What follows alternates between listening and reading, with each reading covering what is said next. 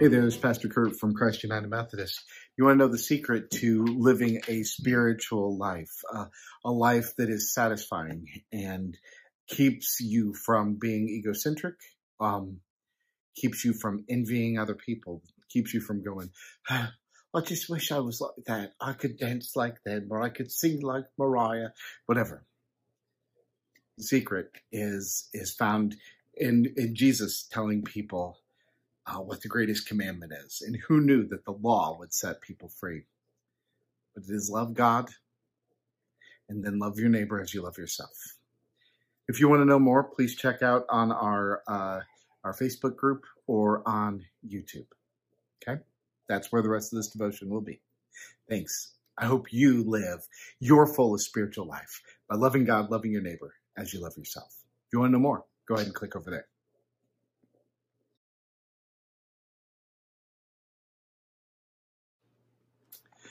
So if you've gotten this far, you click somewhere else and thank you for joining us. Um, the greatest commandment, Matthew chapter 22, verses 34 through 40. This is uh, a section of scripture where Jesus has been arguing with the, the Pharisees and the Sadducees. They've been coming at him saying, you're not doing it right. You're rah, rah, rah. And he's like, uh, hello, I'm the son of God, right? And they're like, oh, and they get all angry, right? Midst of that conflict, he is he has um, told them that they he's about to tell them that they are uh, terrible people who lead people to hell. Ah, anyway, pretty pretty heavy stuff in chapter 23. But here in chapter 22, 34 through 40, sorry about that camera shuffle. My dog just like laid down on the leg of the tripod. Um, says, hearing that Jesus had silenced the Sadducees, the Pharisees got together, and one of them, an expert in the law, tested him with this question. Excuse me. Teacher, what is the greatest commandment in the law? And Jesus replied, Love the Lord your God with all your heart, with all your soul, with all your mind, with all your strength. This is the first and greatest commandment. The second commandment is like it, though. Love your neighbor as yourself. All the law and the prophets hang on these two commandments. This is God's word for God's people. Let's say thanks be to God.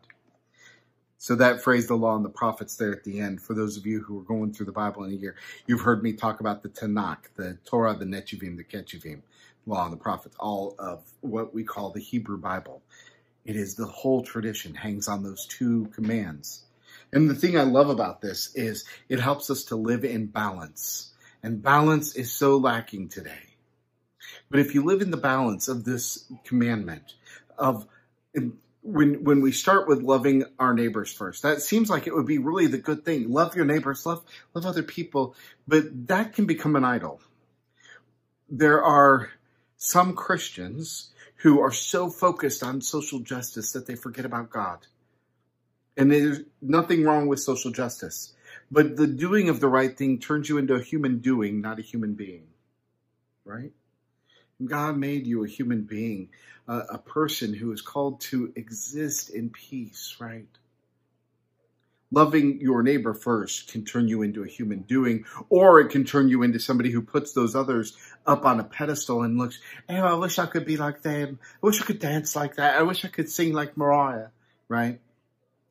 And we idolize the other and we miss the beauty God has created in us.